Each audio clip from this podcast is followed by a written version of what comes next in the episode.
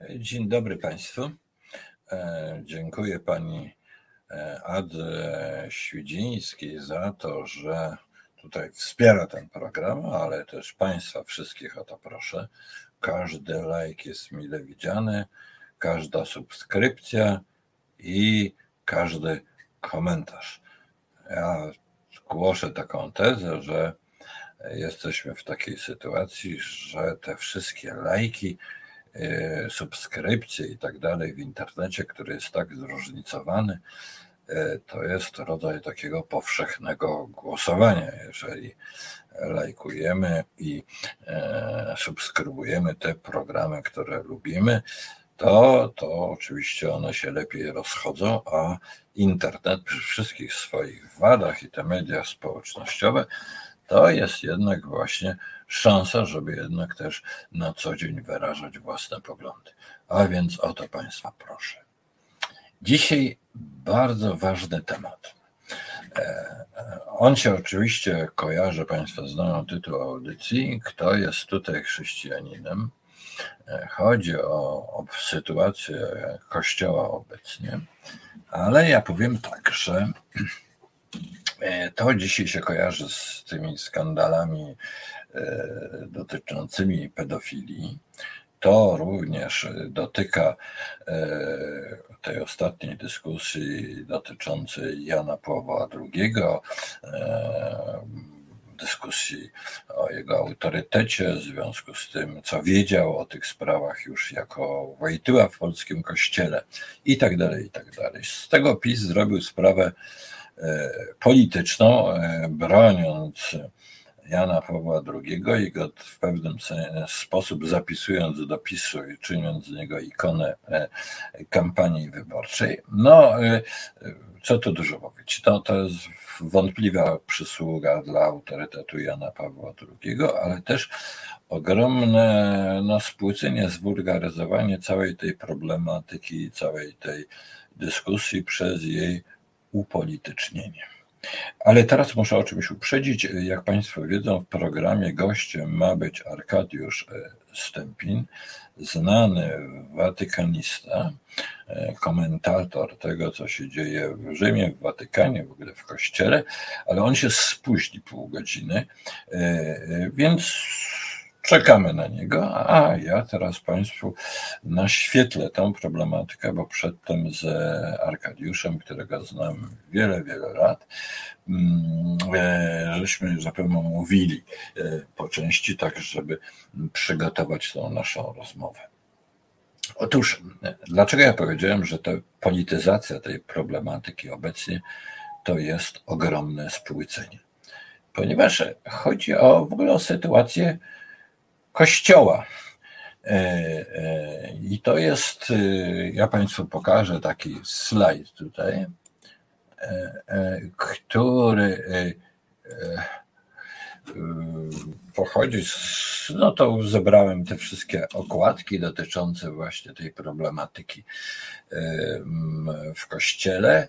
No to jest, te książki raczej dotykają przede wszystkim tej najnowszej e, właśnie historii, to znaczy tego skandalu z pedofilią i tak dalej, i tak dalej, ale e, już książki takich teologów, krytyków Kościoła, jak pan Obirek, i sięgają głębiej. A mianowicie pytanie jest, na ile Kościół z religia chrześcijańska, przekonania religijne są dzisiaj w kryzysie.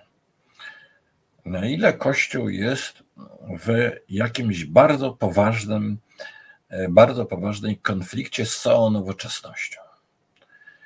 No bo spójrzmy na pewne zjawiska. Nie chodzi w tej chwili o pedofilię, mogłoby nie być. No ale ta ściśle hierarchiczna struktura. E, dalej mm, e, jakiś brak wciąż e, braku odpowiedniego udziału wiernych. No wszystko to, no nawet stroje liturgiczne, przyjrzyjmy się tym strojom. Dlaczego mm, mm, prezydent Stanów Zjednoczonych nie musi się wyróżniać strojem, żeby być uznawany za rozpoznawany jako, jako prezydent Stanów Zjednoczonych, a biskup ubiera się tak jak mm, monarcha w średniowieczu. No, jakby tą złotą epoką właśnie Kościoła było średniowiecze. Dotychczas niektórzy mm, mówią, no, powrót do średniowiecza jako coś bardzo e, negatywnego i tak dalej. Niektórzy zarzucają, przypominają inkwizycję i tak dalej, atakują ten kościół od samych niemal początków.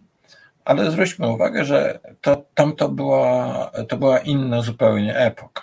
Rzeczywiście średniowiecze budzi poprzez tą syntezę wiarę, ówczesnej wiedzy, kultury i tak dalej, no, może budzić podziw. Ja studiowałem na Katolickim Uniwersytecie Warszawskim, u takich wybitnych uczonych, ludzi jak profesor Świeżawski, profesor Kurdziałek i tak dalej. I, mm, i jak a, a, absolutnie uważam średniowiecze za epokę wielkiej kultury. No tylko, że jak tamtą wielką e, epokę usiłujemy odtworzyć, przenieść do czasów współczesnych, e, to jest znacznie gorzej. No i właśnie pytanie jest, gdzie y, zaczyna się ten kryzys.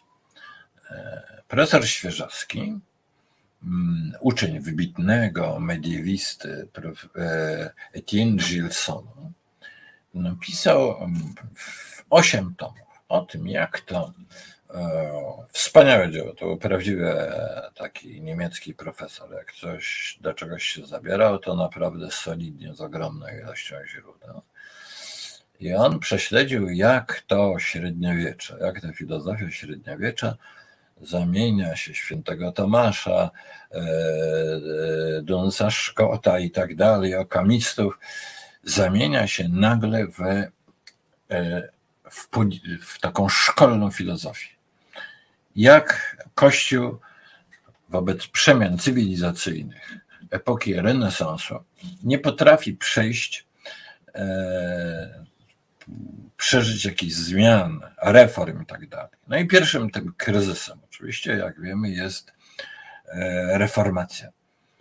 No, Kościół katolicki wyszedł z tego na wpół zwycięski, ale polegało to na tym, że zareformował się bardzo mało. Następny kryzys przyszedł, e, proszę, przyszedł w okresie e, oświecenia. Przypomnę miałem taką sytuację, że kot mi się niestety, widzę Państwo, bardzo, on chce koniecznie, żeby go cały czas głaskać, e, ale go tutaj zrzuciłem z kolan. No, mam nadzieję, że nikt z Państwa nie zarzuci mi, że jestem niedobry dla zwierząt. I więc Następny kryzys to jest oświecenie. Bardzo głęboki kryzys. Ogromna część kleru e, to są wolnomularze. E, e, Kościół zupełnie nie nadąża nad tymi przemianami. Rewolucja francuska, no jak wiemy, była wybitnie antyklerykalna, również z dziwnymi próbami stworzenia jakiejś religii świeckiej i tak dalej, ale przede wszystkim z prześladowaniem Kościoła. Później mamy czas restauracji i wiek XIX. No i w tym wieku XIX e, e, Kościół zamiast się dostosował do jakoś, dostosować. Kościół może nie powinien się dostosować, ale powinien reagować wewnętrznie, zmieniać się wewnętrznie w związku z tymi ogromnymi przemianami, tym nieprawdopodobnym przyspieszeniem cywilizacyjnym XIX wieku. Takich, takie zmiany się nie dokonują. Wręcz przeciwnie, jak wiemy, Kościół się zamyka. Eee, zamyka, staje się więźniem Watykanu, stoi e, w konflikcie nie tylko z tym, co nowoczesne, usiłuje żyć średniowieczem, no i e, druga połowa XIX wieku to są pewne próby w przełom XIX i XX wieku, pewne próby reform w Kościele, tak zwany modernizm, ale pierwszą reakcją Kościoła jest właściwie odrzucenie, e, odrzucenie tych prób. E, no i to w taki średniowieczny sposób, to znaczy drogą zakazów i tak dalej, i tak dalej, a nie dyskusji, dialogu. Mówiłem o profesorze Świeżowskim, bardzo wybitnym polskim uczonym, doradcym drugiego Watykanum Secundum i on był tomistą.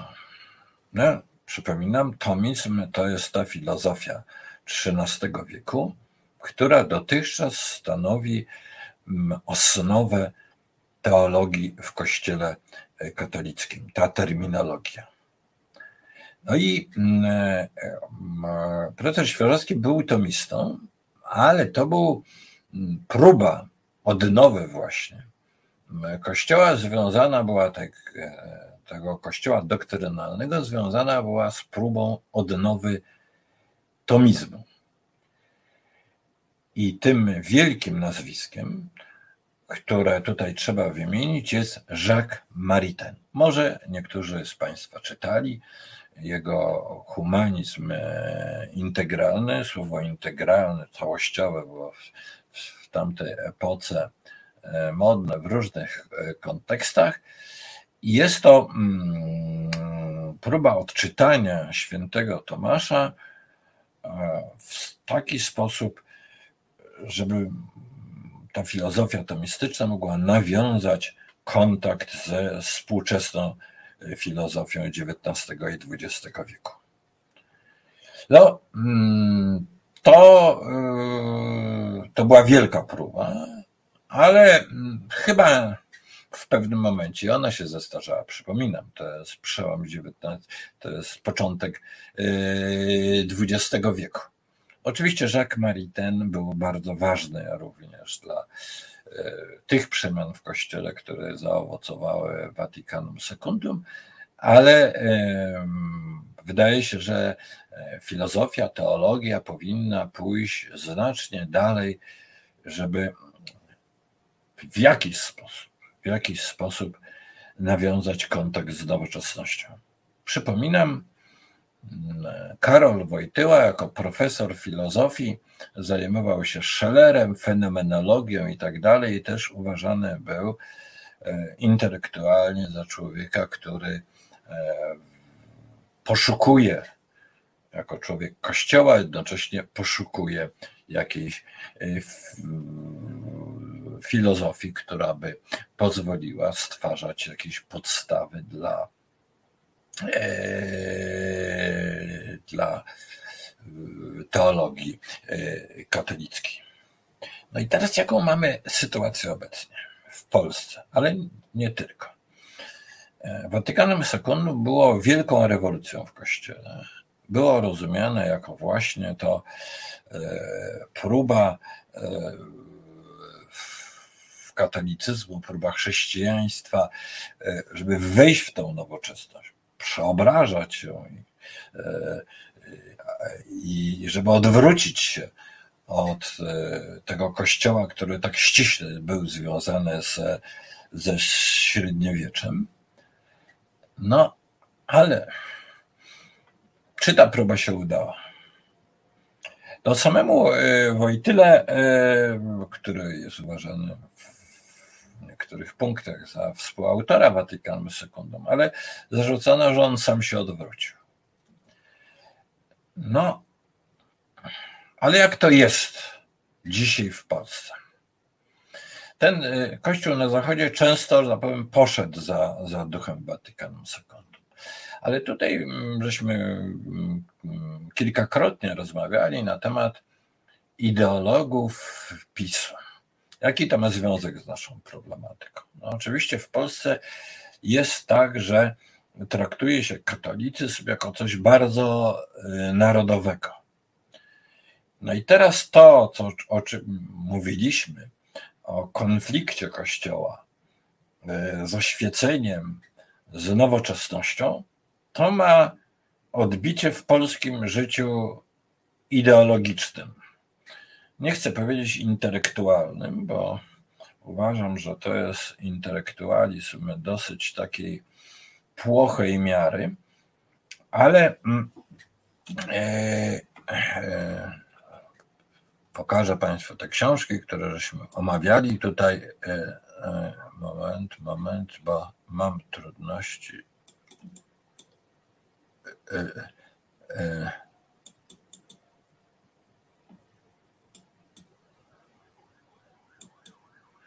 O, no to są te książki ideologów przede wszystkim to ważny jest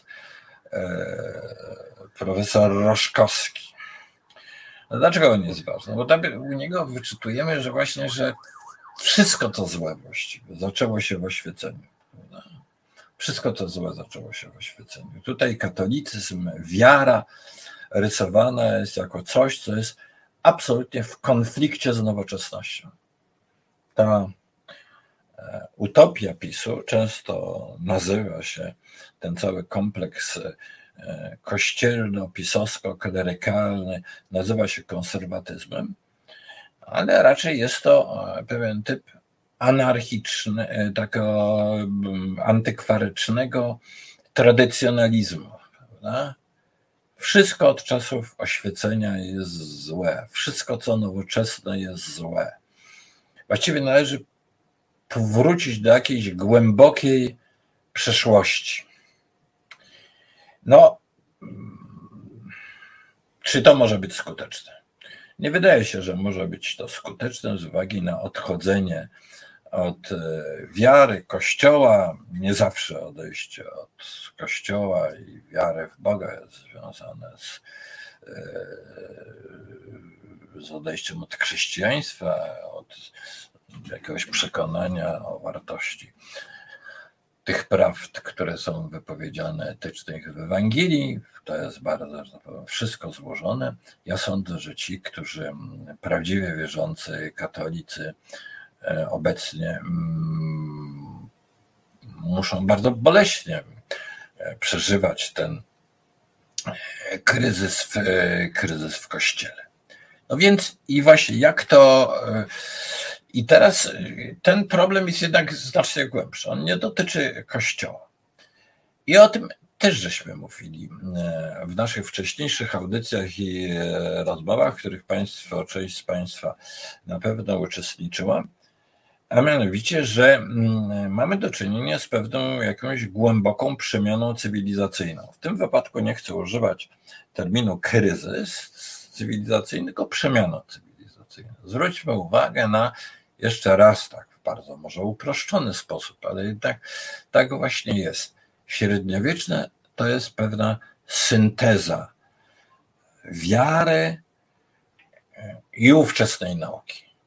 Z czasem nauka się cały czas emancypuje, stwarza jakieś własne pole e, i e, no, to stawia religię, wierzenia religijne w coraz trudniejszej sytuacji.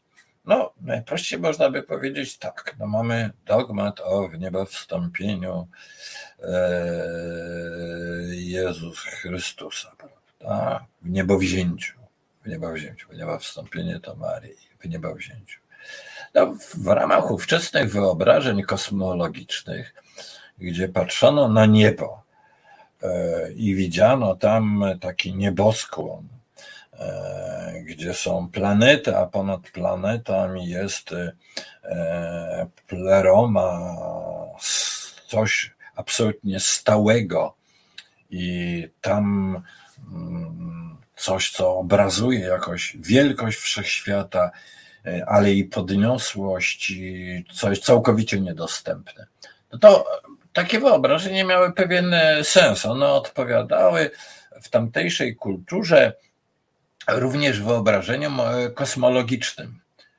Koncepcja Boga, który stwarza świat, e, nie miała żadnych, żadnej konkurencji w ramach, w ramach ówczesnej, w ówczesnej nauki.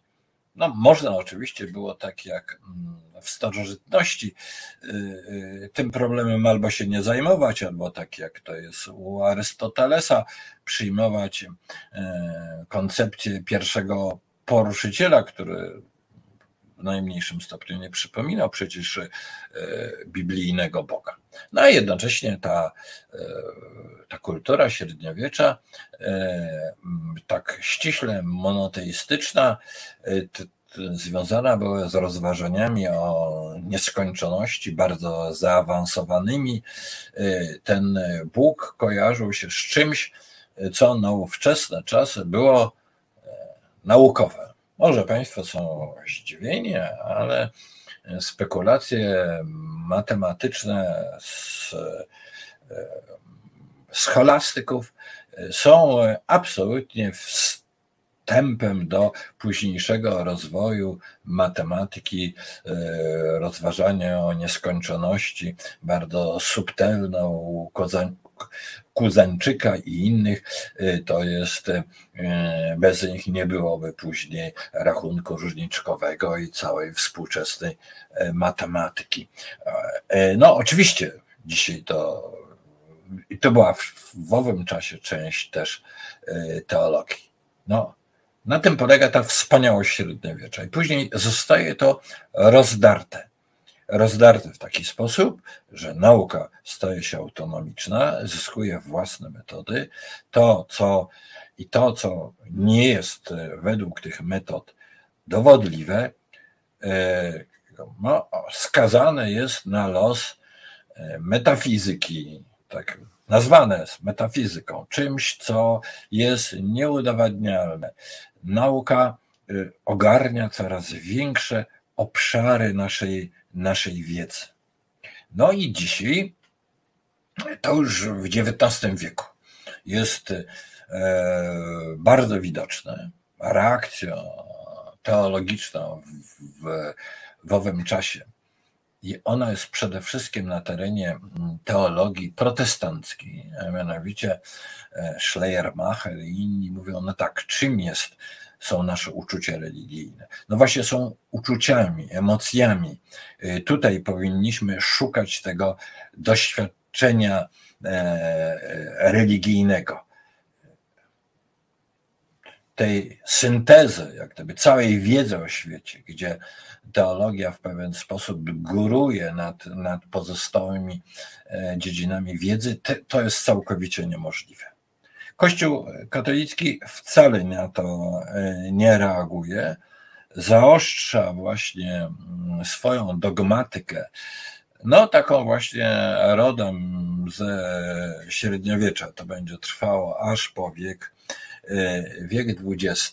Jak gdyby tym bardziej im Watykan się czuje zagrożony nowoczesnością, tym zaostrza tą problematykę, aż po ten dyskusyjny bardzo wewnątrz nawet samego Kościoła w swoim czasie dogmat o, o nieomylności papieża. No cóż ten biedny papież ma zrobić, jak zewsząd napływają jakieś prądy, które są no, niezgodne z duchem teologii uprawianej w Watykanie.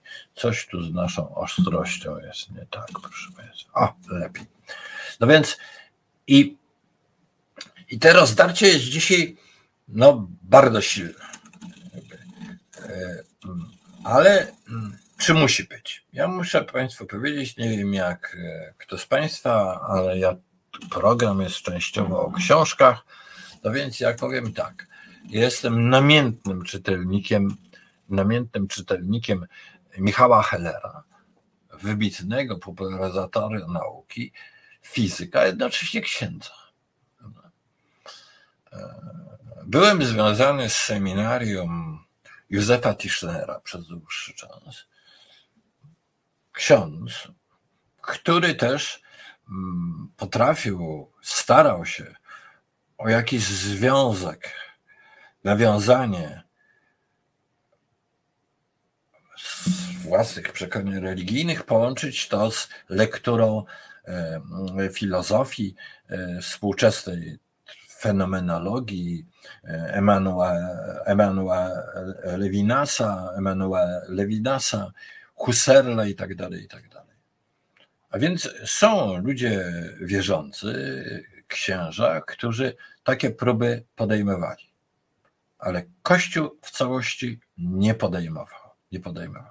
I teraz jeszcze raz ten główny wątek naszego, że tak powiem, naszego mm, rozumowania, że mm, obecne skandale, pedofilia i tak dalej, i tak dalej, to jest jedna strona zagadnienia. Natomiast mamy to, jak gdyby wyzwala ogromną niechęć do Kościoła i odejścia od, od Kościoła i wiary. Dodam od razu, żeby było. Przepraszam najbardziej. Od razu jasne. Ja y, y, nawet nie jestem agnostykiem, jestem osobą, która żadnej metafizyki, żadnej wiary w coś poza i tak dalej nie podziela.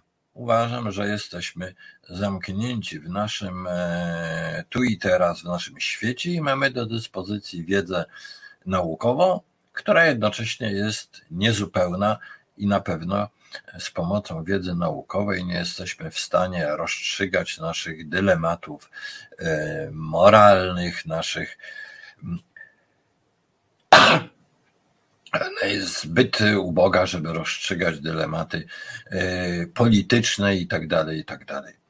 No, ale e, wciąż religia mm, jest czymś wszechobecnym w świecie, no i z jednej strony te na, ogromne napięcie między tym, co jest religijne, a tym, co jest naukowe, ale coś więcej.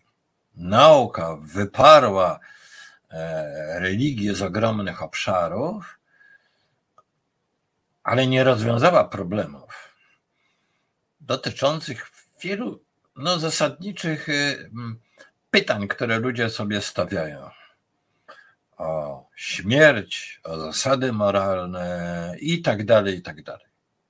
Można oczywiście twierdzić, i twierdzi tak wielu, i ja tak uważam, że no, można być absolutnie y, odpowiedzieć sobie na te pytania bez wiary w Boga, bez wiary religijnej typu chrześcijaństwo czy buddyzm i tak dalej, i tak dalej. Chociaż zwróćmy uwagę, jak buddyzm zupełnie inny niż chrześcijaństwo, z kolei jak ma bardzo zaawansowane takie rozważania psychologiczno-kontemplacyjne i tak dalej. Być może dlatego staje się tak atrakcyjny dla bardzo wielu współczesnych E, ludzi, którzy od kościoła katolickiego, czy w ogóle od protestantyzmu, od chrześcijaństwa e, odchodzą.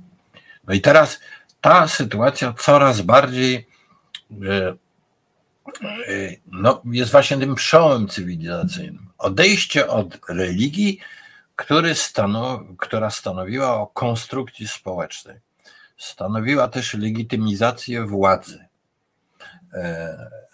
No i wszystko zaczynamy zadawać sobie pytania, no właściwie jaki ten kościół jest? Czy ta hierarchia kościelna przypominająca średniowiecze, a w związku z czym bardzo wiele e, tego, co Kościół głosi, to rzeczywiście jest o Panu Bogu, to jest o wartościach moralnych, to ma podtrzymywać nasze wartości moralne, mm, może na spółkę z jakimiś innymi prądami, czy też właściwie jest to jakaś no, korporacja.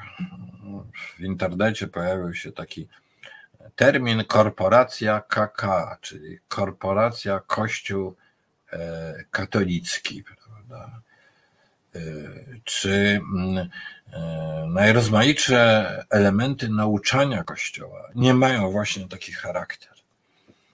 Jeżeli czytamy też bardzo wiele tekstów, klasycznych tekstów, mistyków i tak dalej. Ostatnio coś piszę takiego co zmusza mnie do czytania mm, takich tekstów jak święta Katarzyna z Sieny i tak dalej. Kiedyś Państwu ujawnię, o co, o co tu mi e, chodziło w tym wszystkim, mm, nad czym pracowałem, ale to nie teraz. Ale Zadziwiające jest w tych tekstach, tekstach Loyoli, w ćwiczeniach duchowych y, i tak dalej, i tak dalej, w tego typu traktatach. Zadziwiające jest to, że tam się bardzo mało mówi o wolności. Natomiast szalenie dużo mówi się o, o, o, mm, e, e, mówi się o posłuszeństwie. Ja się przyglądam tutaj Państwa dyskusji, pytaniom, które tutaj są zadane. Oczywiście nie jestem w stanie, jak przyjdzie, jak się dołączy do naszej audycji mm, e, Arkadiusz Stępień, to ja poczyt, on będzie też referował pewne rzeczy, będę mu zadawał pytania i się będę bardziej z większą uwagą mógł poświęcić naszej dyskusji. Ale tutaj jedno pytanie padło, bardzo aktualne, no, to co stanowi przedmiot również sporów e, politycznych. Skąd e, e, taka nienawiść do ludzi LGBT? No, w, w, w, to jest dyskusja tutaj między chyba państwem, ale no, ta nienawiść jest oczywiście, można powiedzieć, w tej chwili w jakiś sposób inspirowana tym, co mm, w kościele się głosi. No i właśnie też bardzo ważne pytanie. Jaki był stosunek Kościoła historycznie do, e, do seksu, do erotyki? No to zwraca się uwagę no nie tylko na to, że to celibat, jak niektórzy mówią.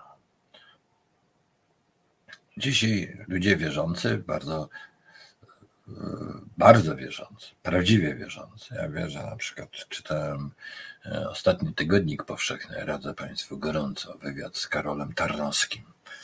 E, taka chłodna analiza tego, co się dzieje i takie chłodne, bardzo krytyczne słowa o e, celibacie. No bo celibat nie jest żadnym dogmatem. No ale to można sięgnąć głębiej do świętego Augusta dlaczego e, seks traktowany jest jako coś grzesznego. Nie, więcej niż seks. Mówiłem o tych lekturach takich klasycznych tekstów kościelnych. Ciało jest grzeszne.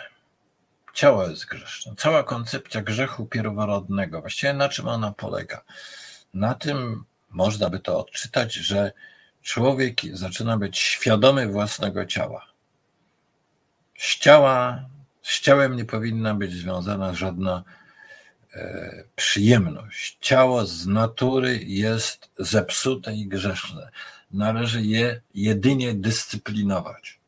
W związku z czym seks jest czym? Wyłącznie służy do reprodukcji.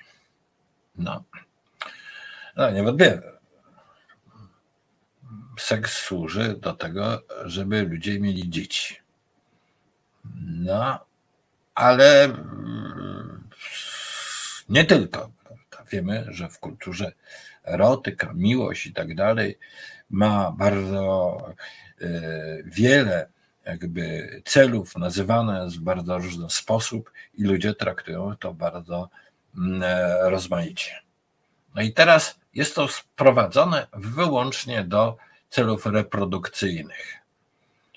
No i szczerze mówiąc, słuchając biskupów, ostatnio taką audycję wysłuchałem biskupa Arysia, e, należy on do tych liberalniejszych biskupów i on no tak się rozsiadł i zaczął opowiadać o życiu w rodzinie.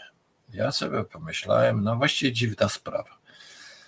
No ten człowiek y, na pewno mądry, na pewno wiele rzeczy przemyślał, ale czy ktoś, kto zdecydował się na celibat, powinien mówić o życiu w rodzinie? E, no to brzmi zupełnie dziwacznie. No to są wszystko te właśnie dziwactwa Kościoła, to niedostosowanie, które decyduje o tym, że coraz bardziej e, ten Kościół stoi w konflikcie ze współczesnością. No i można oczywiście jeszcze dodać, jeszcze można też dodać, że e, niektórzy broniący Kościoła, właśnie ci, co mówią, że od oświecenia jest wszystko źle, że jeżeli Kościół jest właśnie taki nowoczesny, w cudzysłowie, w ich oczach zacofany, to właśnie taki powinien być. E, że, że to jest właśnie cnota, żeby być czymś takim. No ale przecież to właśnie e, z pewnością dyskusji, głębokiej dyskusji w kulturze o przeznaczeniu człowieka, takiej antropologicznej dyskusji, filozoficznej dyskusji, z pewnością wszystko nie służy. Proszę Państwa, teraz ja proponuję taką króciutką przerwę, którą poprzedzę, e, no przede wszystkim wezwanie, subskrybujcie, komentujcie. Ja w czasie tej przerwy będę, proszę Państwa, czytał Wasze, e, wasze komentarze i będę e, się do nich starał zaraz po przerwie odnieść. Tą przerwę nazwę przerwą na kawę, ale to poprze, poprzedzę reklamą, autoreklamą, którą Państwo już często ode mnie słyszeli, a mianowicie książką o Ukrainie, globalną Ukrainę Wiemy, że teraz się przygotowuje wielka mm, kontrofensywa ukraińska. Siły rosyjskie wydają się być na wyczerpaniu. No, zobaczymy, co to będzie znaczyło. E, czy Ukraińcy rzeczywiście odniosą taki sukces jak e, w regionie Charkowa i w regionie e, Hersonia, i czy to spowoduje jakieś załamanie się całego tego okropnego systemu w Rosji. W każdym razie wiemy, że Ukraina, wojna w Ukrainie to jest w zasadzie wojna światowa, tylko toczona na małym obszarze. Ja w sobotę może przygotuję taki komentarz do tej wizyty Xi w, w Chinach. Bardzo poważna sprawa. No ale też jeszcze tutaj reklama mojego e, Science e, Political Fiction, lista dyktatu, e, lista agentury. Proszę Państwa, gorąco radzę tą powieść. Daje się czytać. No i to ja, ona jest trochę o tym, co by było w Polsce, jakby dłużej rządził pisam. Niestety się może zdarzyć, bo na jesienie mamy wybory. No i książka o Białorusi.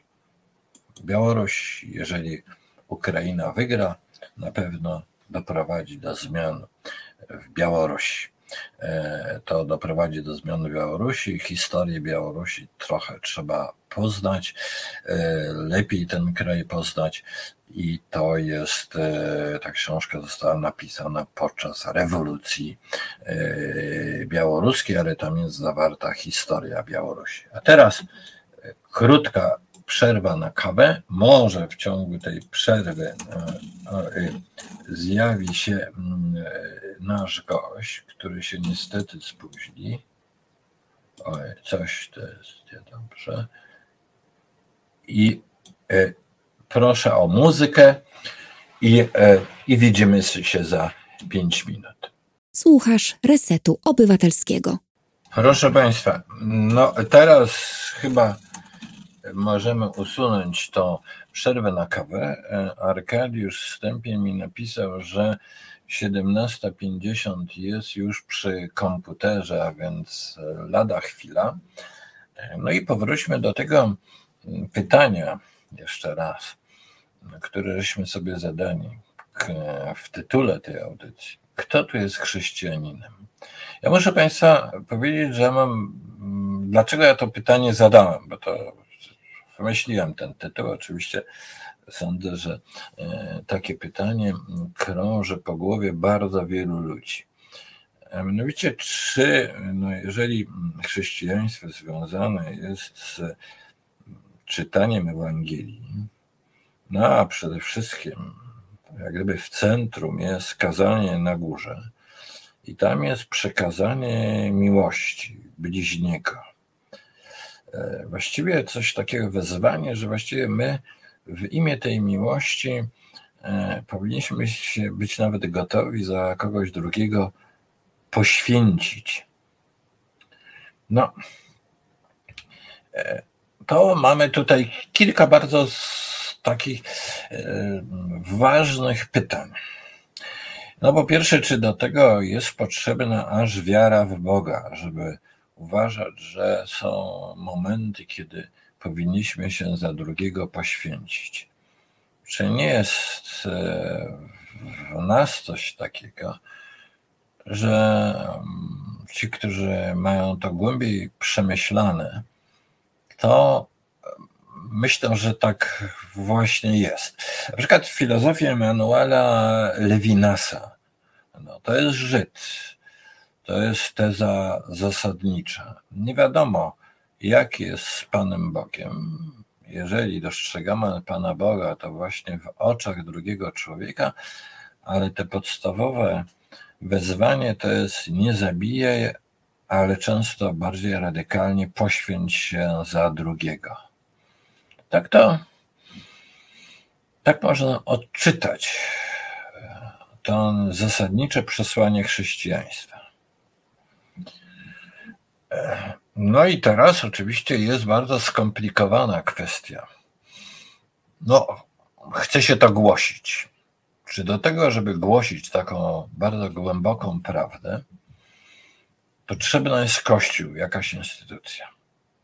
Można powiedzieć, że religia e, e, e, to jest, o już zdaje się,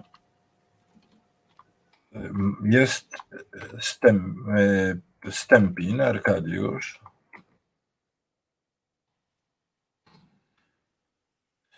O, cześć. Witam, dzień dobry.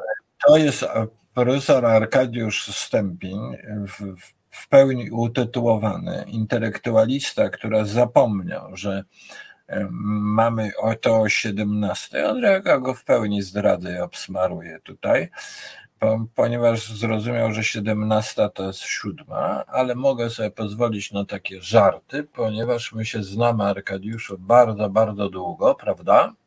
No, znamy się już ponad 15 e, lat. No tak. Poznaliśmy się właściwie jako specjaliści od Niemiec, prawda? No tak. to najpierw, no to najpierw odpowiedz nam na pytanie, jak to się stało, że się stałeś watykanistą? Jednym z najbardziej znanych. Już e, w Niemczech najpierw, e, kiedy musiałem e, do doktoratu i do dopuszczenia w ogóle do, do promocji uzupełnić moje studia z Polski, trafiłem na temat będący później tematem mojej pracy doktorskiej, temat będący zagadnienie zleceniem od niemieckiego Caritasu w Niemczech jest największy Caritas na świecie.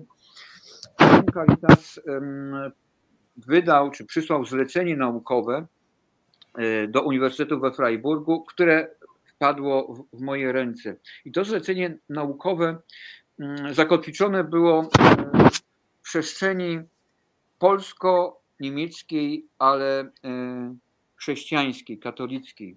Chodziło między innymi o relacje między Kościołem polskim a Kościołem niemieckim po II wojnie mm, światowej i o te meandry, które wynikły z przesunięcia granicy stanowiska episkopatu Niemiec do niepodległej Polski po 1945 roku. I dzięki temu tematowi poznałem, e, temu zagadnieniu, poznałem no, propolskie lobby w Niemczech. Ono było właśnie takiej katolickiej proweniencji, między innymi e, Reinholda Limana, brata kardynała Limana, arcybiskupa e, Moguncji. I kontakt i z kardynałem Limanem, jego bratem, szefem katolickiej agencji informacyjnej RFN, no wprowadził mnie w ten krąg katolickich sympatyków Polski, no i gdzieś tam skonfrontował też z tematyką kościelną, tematyką e, watykańską. E, będąc u kardynała Limana gościem e, w Moguncji, miałem też dzięki niemu możliwość wyjechania do Watykanu na takie studia już źródłoznawcze pod moją e, habilitację No i tam w Rzymie, korzystając z gościny Kolegium Teutonicum, no, miałem wgląd tam, gdzie turysta w Rzymie wglądu nie ma, czyli za te szczelne mury świętego Leona obserwowałem tam wiele mm, rzeczy, o których ucho nie słyszało, a oko nie widziało. To znaczy nie było tak, że byłeś najpierw ministrantem, później bardzo pobożny, chodziłeś na wszystkie nabożeństwa i w nagrodę postanowiono cię wysłać do Watykanu, czyli tam, gdzie istnieje centrum wiary i, i chrześcijaństwo jest najmocniejsze, tak? Nie była to no, tam, tak. Tam, tam, gdzie chyba profanum spotyka się e, z trywialnością, niebo e, z ziemią i prawdopodobnie to zderzenie, to napięcie powoduje, że ten Watykan jest taki trochę fascynujący, no a dla innych z kolei e, oburzający. Ale nie, to masz rację. Nie była to taka droga eteryczna awansu, coraz lepszego poznania sfery tego urzędowego kościoła był to w jakiś sposób zbieg okoliczności, może łód y, szczęścia. Nazwisko kardynała Rimana y, było takim no, paszportem, glejtem torującym mi w Watykanie e, drogi i ścieżki no, w bardzo wielkim zakresie. Słuchaj, ja tutaj z uwagi na Twoje spóźnienie zacząłem właściwie powtarzać w dużym stopniu naszą wzajemną rozmowę wczorajszą. To znaczy, że ten obecny kryzys, który wielu ludzi wiąże z tym skandalem, skandalami pedofilskimi i tak dalej, i tak dalej, jakimś takim całkiem bieżącym kryzysem, ale właściwie jest czymś znacznie głębszym. To znaczy konfliktem wiary religijnej, no głównie w, w obrębie kultury europejskiej chrześcijaństwa, no ale też może bardziej Kościoła katolickiego niż innych e, e, wyznań, z współczesną cywilizacją, z nauką. I że ten kryzys no, zaczyna się w, średnio, e, w oświeceniu, ale tu przytaczałem, jestem uczniem Świeżawskiego, i mm, no, jest taka teza, że właściwie on się zaczął już w czasach renesansu, kiedy ta te średniowiecze, ta wspaniała synteza wiary i, e, i ówczesnej wiedzy się załamuje i mm, tomizm, e, część tej filozofii średniowiecznej związanej z teologią zamienia się w, w coś takiego drewnianego, w taką bardzo szkolną i nieruchliwą filozofię. No i to się ciągnie, ciągnie, jest później oświecenia, a potem w wieku XIX no już w ogóle ten konflikt tego otoczonego Watykanu, e, Watykanu twierdzy, no aż po e, czasy dzisiejsze. Jak ty to, to widzisz właśnie? Jak ty, czy nie jest to jakiś bardzo głęboki taki konflikt cywilizacyjny? Część ludzi pozostaje przy religii, wierzeniach metafizycznych, a część uważa, że właściwie coś, co nie ma jak w najszerszym tego słowa znaczeniu, jakichś, jakichś uzasadnień naukowych, no e, w to, że powiem, e, to nie może być podstawą e, jakiejś szerokiej więzi społecznej, jaką jest, jaką była historycznie religia. I że to stanowi w gruncie rzeczy ten podstawowy problem. A, a te wszystkie skandale, no to oczywiście to wszystko przyspieszają. Więc jak ty to widzisz? Dla mnie nie ulega wątpliwości, że e, kryzys Kościoła katolickiego wygenerowany aferami pedofilskimi, te afery pedofilskie, one nasiliły się w Europie Zachodniej po 2010 roku, ale w Irlandii i w Stanach Zjednoczonych one drążyły mm, tę katolicką strukturę państw znacznie wcześniej i szczególnie ten mm, kazus Irlandii jest e, dla Polski takim wielkim momentem, bo Irlandia mm, tworzyła podobną tkankę, podobne społeczeństwo jak e, polskie, z niewielką ilością mieszczaństwa. Polska tym się różni na przykład od Niemiec, od Austrii, że do połowy XX wieku nie wykształciła dużych ilości mieszczaństwa, tylko e, szlachty i chłopstwa, a ta szlachta, wiadomo, w większości była na tyle spauperyzowana, że niczym poza herbem nie różniła się od chłopstwa. Więc ten punkt wyjściowy dla Irlandii i Polski był wspólny, no a ta Irlandia po tym kryzysie pedofilskim lat 90.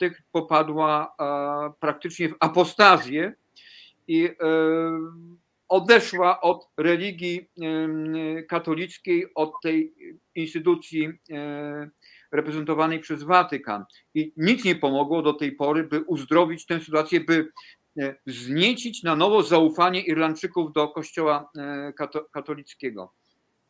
I rzeczywiście ta afera pedofilska, ona jakby dodatkowo nałożyła się na, tę na tą strukturalną nieufność wobec religii katolickiej, nieufność, która bierze się z tej rdzennej, e, podstawowej, matecznej nieufności Kościoła katolickiego wobec świata. Tu mnie się wydaje tkwi, tkwi ta przyczyna rozjechania się współczesnej cywilizacji E, nowoczesności, modernizmu i Kościoła katolickiego. Olbrzymia nieufność, te pokłady nieufności, które drzemią w Kościele katolickim, które właśnie to, o czym ty mówiłeś, wyrażała mm, doktryna i też postawa Watykanu w drugiej połowie XIX wieku, kiedy Kościół stał się na tyle nieufny po doświadczeniach utratą państwa kościelnego, nieufny wobec wszystkich, wobec masonów, wobec e, liberalizmu, wobec, wobec e, ateizmu, wszystkie te izmy nagle poczuł Kościół, że mu zagrażają. Kościół postawił wielkie mury obronne, zaczął przechodzić do defensywy i w tej postawie e, właściwie tkwi do dnia dzisiejszego. Te próby, próby wzbudzenia ufności instytucjonalnie przez papieża Franciszka, one albo są skazane na, na niepowodzenie, bo e, rozbijają się o ten ocean nieufności e, kleru e, i tych konserwatywnych wiernych. I tu moim zdaniem tkwi ta pra przyczyna tego rowu mariańskiego między urzędowym kościołem katolickim a, a, a nowoczesnością. No dobrze, ale problem jest jeszcze troszkę poważniejszy. To znaczy, e, ja tutaj może tego nie, nie, nie słyszałeś, e, ale wcześniej, krótko też wczoraj o tym rozmawiali. No mamy kazanie na górze, takie przesłanie moralne, bardzo głębokie, którym żyje nasza kultura, że człowiek się powinien być zdolny poświęcić za drugiego człowieka, że takie przykazanie miłości jest y, konieczne. Niektórzy antropolodzy uważają, że w ogóle to jest bardzo więcej niż człowiecze, że również właściwie wyrasta po części z ewolucji, że część większych gromad zwierząt tak się też jest w stanie, jest tam jakiś element wiążący altruizmu i tak dalej. No, oczywiście kazaniu na górze jest to doprowadzone do ekstremum. Ja mam się, mam zdolność poświęcić się do, za drugiego. Wspomniałem tutaj Lewinasa też, prawda, jako tego filozofa, który bardzo silnie to podkreślał.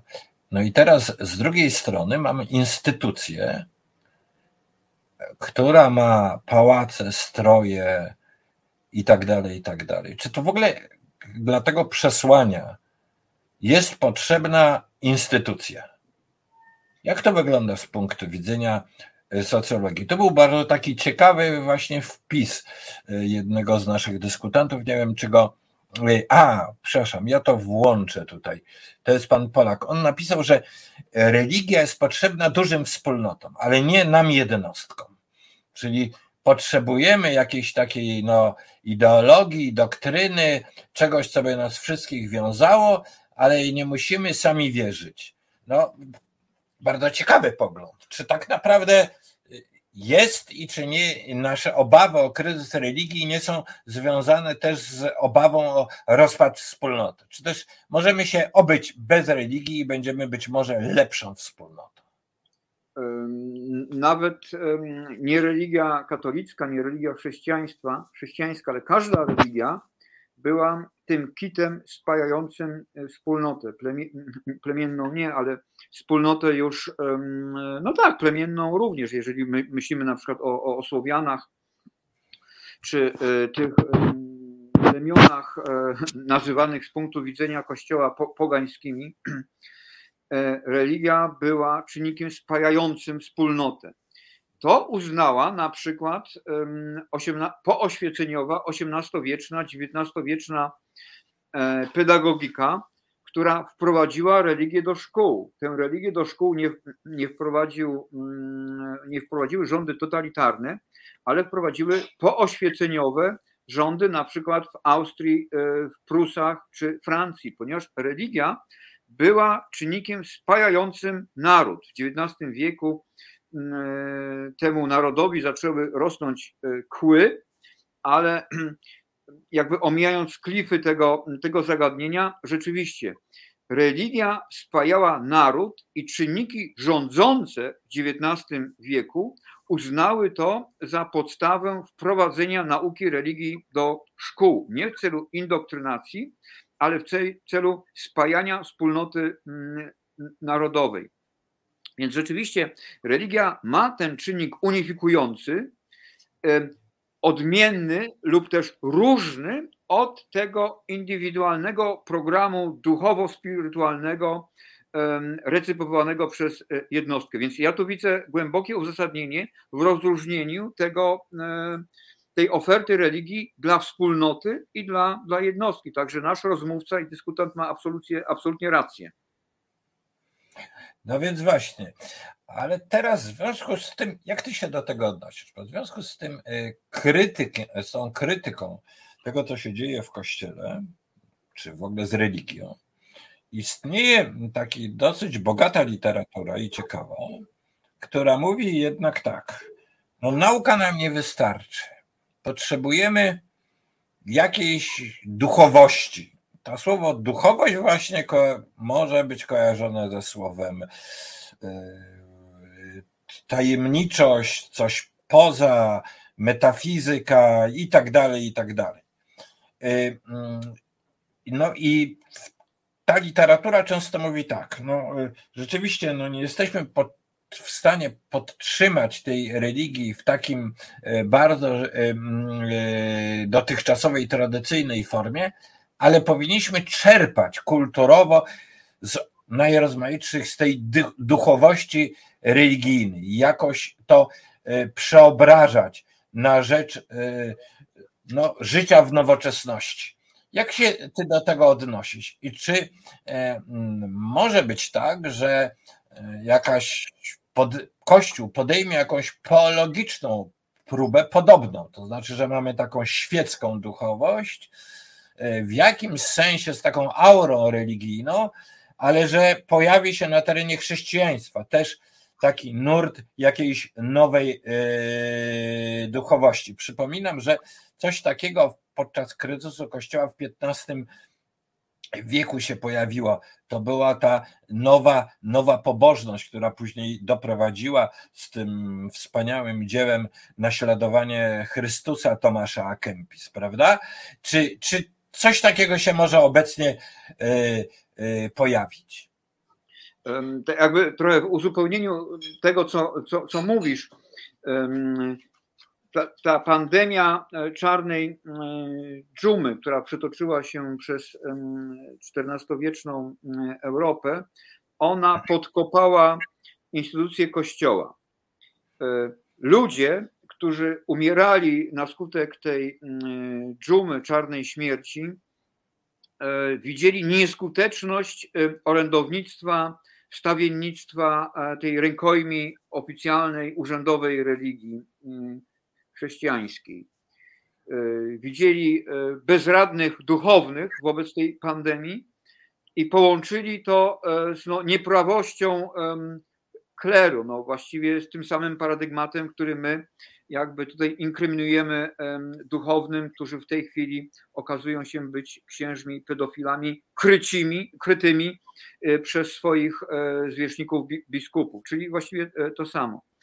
I wtedy narodziły się takie ruchy biczowników, którzy w oderwaniu od instytucjonalnego kościoła próbowały nawiązać tę relację z Bogiem na zasadzie tej ekspiacji, pokuty, prośby o, o, o przebaczenie, o, o, miłosierdzie. Czyli nagle ta instytucja e, kościelna okazywała się zbędna w relacji człowieka z Bogiem. I jakby to samo, tę samą ideę zaproponował protestantyzm, że ta wielka instytucja, ona jest właściwie zbędna, być może jedynie wtórna. I świetnie uchwycił to na przykład Michał Anioł. My tak często lubimy e, kontemplować e, te dzieła Michała Anioła i rzeczywiście to najbardziej spektakularne jego dzieło z kaplicy sykstyńskiej. Ten Bóg Ojciec, który w tym locie mm, z tą wychyloną do przodu ręką, dłonią dotyka prawie tego, e, tej dłoni ręki Adama, tam te palce Adama i Boga się do, niemal dotykają, one się nie dotykają, ale tam jest milimetr odstępu. I to jest jakby takie pledoyer Michała Anioła, który przychylił się jako katolik, ale w Rzymie do takiej grupy iluminatów krytykujących właśnie ten zeświadczony e, urząd e, papieski, że e, Bóg praktycznie komunikuje się z człowiekiem bez pośrednictwa instytucji e, katolickiej, bez instytucji e, Kościoła. I to powtarza się w tej chwili, ponieważ ta instytucja katolicka, instytucja urzędowego Kościoła rozrosła się tak bardzo, że to, o czym ty mówiłeś, czyli to prawo, te przykazania dane przez Chrystusa, wygłoszone przez Chrystusa na górze tych dziesięciu przykazań, one jakby spadły w randze, spadły w postrzeganiu w kontekście wielkości urzędowego kościoła, tego pontyfikalnego kościoła, który przewraca się o własną ornamentykę i wielkość swojego pontyfikalnego e, brzucha. I to tracimy, e, to tracimy z oczu, to powinno być dla nas absolutnie nierelevantne, ponieważ Chrystus w tych e, ogrodach czy wokół jeziora Nazaret chodził na gołych e, stopach, w bosych e, nogach, a nie w czerwonych mokasynach od Prady. No dobrze, ale teraz ja jeszcze poruszyłem, wiesz, w tym wstępie, bo no, we, e, Arku, naraziłeś mnie na to, że ja musiałem 50 minut no nie improwizować, bo wielokrotnie o tym mówiłem, ale jakby tak podsumowywać pewne rzeczy i poruszyłem sprawę też seksu. No mianowicie na ile, no teraz mamy tą kwestię pedofilii, taką dziwaczną sytuację, że Kościół protestuje przeciwko nauczaniu o seksie w szkole, a jednocześnie dzieją się tak okropne rzeczy w, w części związane z celibatem i tak dalej, ale że ta sprawa seksu zaczyna się od świętego Augustyna właściwie, prawda? E, od wyznań świętego Augustyna. Co prawda można czytać wyznania świętego Augustyna e, w takim nastroju, ale facet improwizował, no ale jak się później nawrócił, to już do seksu czuł wielką niechęć i zaraził tym cały, e, cały kościół. No ale ta kontrola nad intymnością związaną z seksem, związaną ze spowiedzią i tak dalej, i tak dalej. Czy to nie jest sposób, w jaki ta instytucja sprawuje władzę? E, że kontrola intymności, ludzie chodzą do spowiedzi, ten, w tej spowiedzi oczywiście te grzechy związane z seksem odgrywają dosyć dużą rolę z uwagi na te wszystkie zakazy i traktowanie właściwie seksu jako tylko rzeczy do reprodukcji. Czy nie jest to forma, że tak powiem, sprawowania władzy nad ludźmi? No bo jeżeli ja powierzę swoją intymność, poddam swoją intymność kontroli takiej instytucji, to właściwie ja będę wobec niej ślepo lojalny. Jak to jest, że powiem, historycznie? Jak, jak uważasz, na ile ta sprawa jest dzisiaj ważna i stanowi o tym konflikcie między y, Kościołem a współczesną cywilizacją?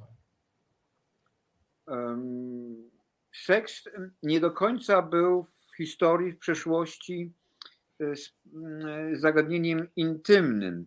Ta historia intymności podpowiada nam, właściwie odsłania nam, że przecież na przykład narodziny potomka królewskiego nie były sprawą intymną, ponieważ przy urodzeniu wokół łóż, łoża królowej zbierała się spora grupa ludzi. To samo dotyczyło pierwszej inicjacji seksualnej następcy tronu. E, te grupy, które kibicowały temu e, wydarzeniu, no przypominały trochę tych kiboli, którzy z wielką chęcią udają się na mecze e, piłkarskie. Były to no, spore raczej, grupy. Raczej przypomina trochę porno, nie? Jeżeli on, nie... To nie było postrzegane w kategorii pornografii czy obsceniczno, publicznego, obscenicznego, nie miały obscenicznego charakteru, Natomiast było to wydarzenie wykraczające poza indywidualną intymność. Ta indywidualna intymność to jest dalej no, wynalazek e, oświecenia i późniejszej e, kultury romantyzmu i, i, i XX wieku, ale do, do tego czasu ta e, intymność seksualna, ona podlegała upublicznieniu i te przykłady, które podałem, czyli poród dziecka, ale także pierwszy kontakt seksualny następcy tronu z, z jego oblubienicą był kontrolowany, no nie może jak transmisja meczu piłkarskiego, ale jako bardzo dobre i dokładne sprawozdanie z tego meczu piłkarskiego, ponieważ zaraz po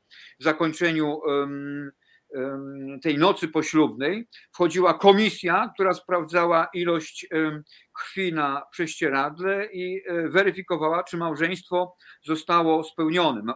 Matrymonium e, ratum et e, consumatum. No to miało charakter przesądzający dla istnienia dynastii. Więc chodzi mi o to, że ta intymność seksualna, do której my mamy prawo, która jest jakby naszą jakby przynależy do naszego DNA, ona nie była oczywista w przeszłości czy w okresach mm, historycznych. Więc ta intymność seksualna była nie tylko penetrowana, e, czy też upubliczniana, współupubliczniana i współdzielona e, z Kościołem, ale także z innymi e, no, aktorami życia społeczno politycznego. Natomiast to, o czym, o czym ty mówisz, że poprzez wgląd w życie intymne Kościół ma mechanizmy, ma dostęp, ma materię, ma źródła do manipulowania i do um, współdecydowania, no, współrządzenia nad rządzo, rządzonymi, no to, to nie ulega wątpliwości. No dzięki temu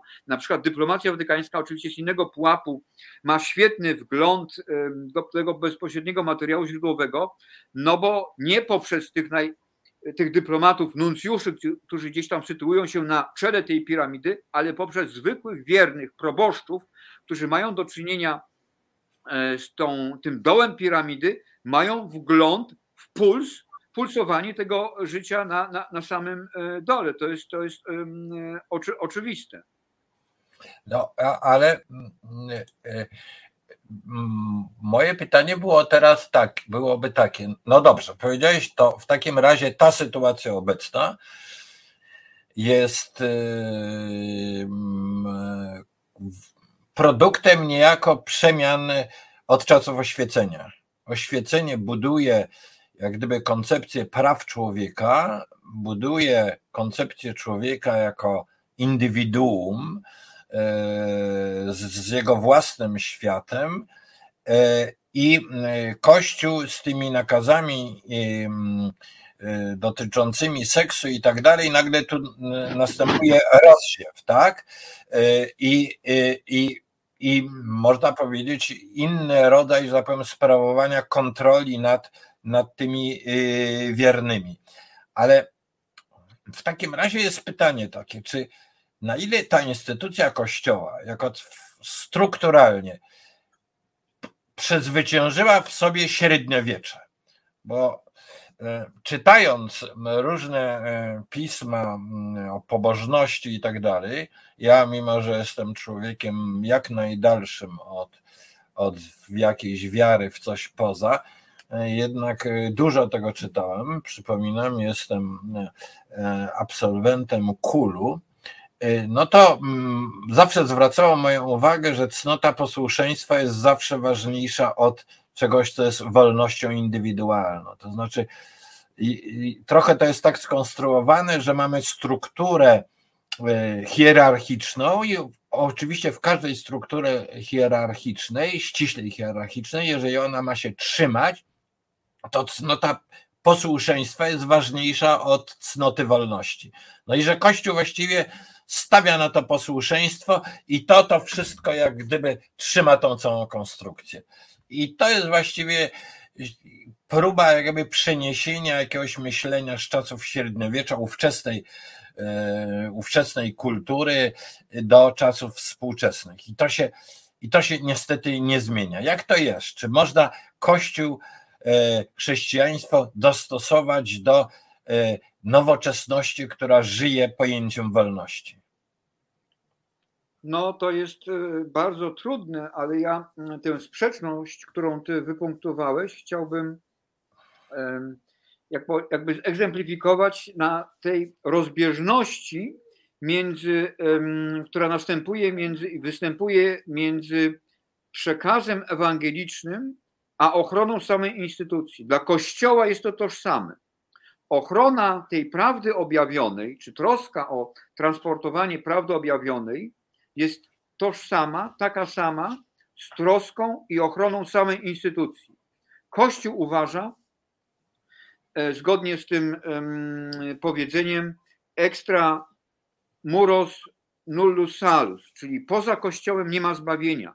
Więc sama prawda objawiona, samo zbawienie jest zrównane w stosunku jeden do jeden z instytucją, która ta, to zbawienie zapewnia. Stąd ochrona o instytucję Kościoła.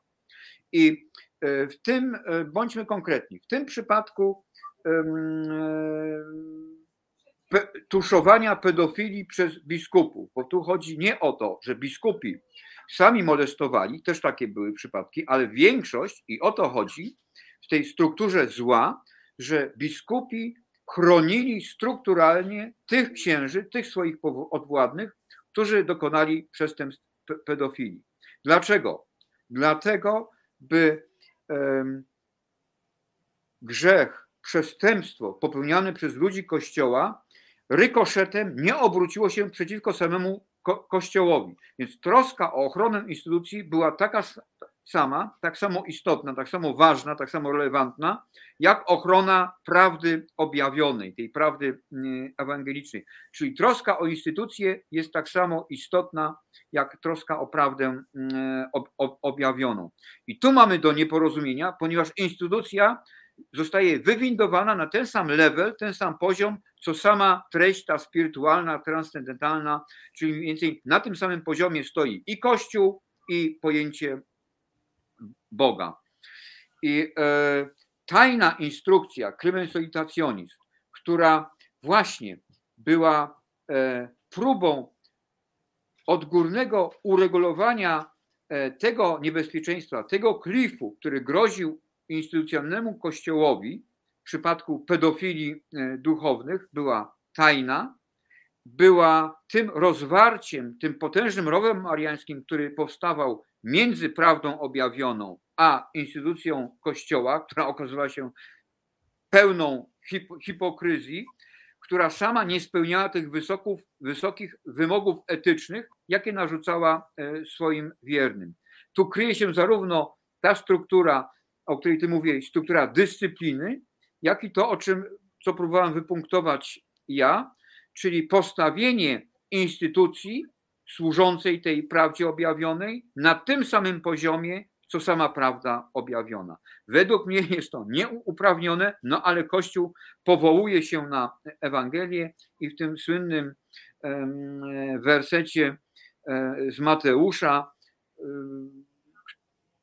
tłumaczy Kościół ten, ten werset tak, że w tym momencie Chrystus, czyli ta instancja boska, ustanowiła, powołała do życia Kościół, dając mu takie same uprawnienia, jakie posiadał Chrystus. Więc Kościół w tej interpretacji zrównuje siebie i istotę boską, której miałby służyć, na ten sam level. No ale to chyba jest jeszcze dwustopniowa taka zależność. No, bo jedna zależność to jest postawienie instytucji Kościoła na tym samym poziomie, co, co Pana Boga, prawda, czy tego ewangelicznego. Tak. No, ale jest jeszcze, po drodze jest jeszcze doktryna, którą ten Kościół cały czas buduje, ona y, niby ma być niezmienna, odwieczna, wypływająca jak gdyby z Ewangelii, ale źródła Ewangelii są głębsze. Y, to jest jak gdyby pismo pochodzące y, niemal od samego Pana Boga, prawda? Ale to jest cały czas interpretowane, interpretacja jest zmienna, czyli mamy cały czas doktrynę. No i teraz wracam do pytania, które jest tytułem tej audycji. Kto tu jest chrześcijaninem? To znaczy, czy mm, żeby być chrześcijaninem, żeby mm, przeżywać nie, i praktykować te, te mm, e, kazanie na górze, prawda? To przesłanie kazania na górze. Trzeba koniecznie mieć taką doktrynę. Jak to jest? Doktrynę, czyli e, jakiś taki zbiór, fundus e, przekazu wiary e, wypracował już ten kościół instytucjonalny.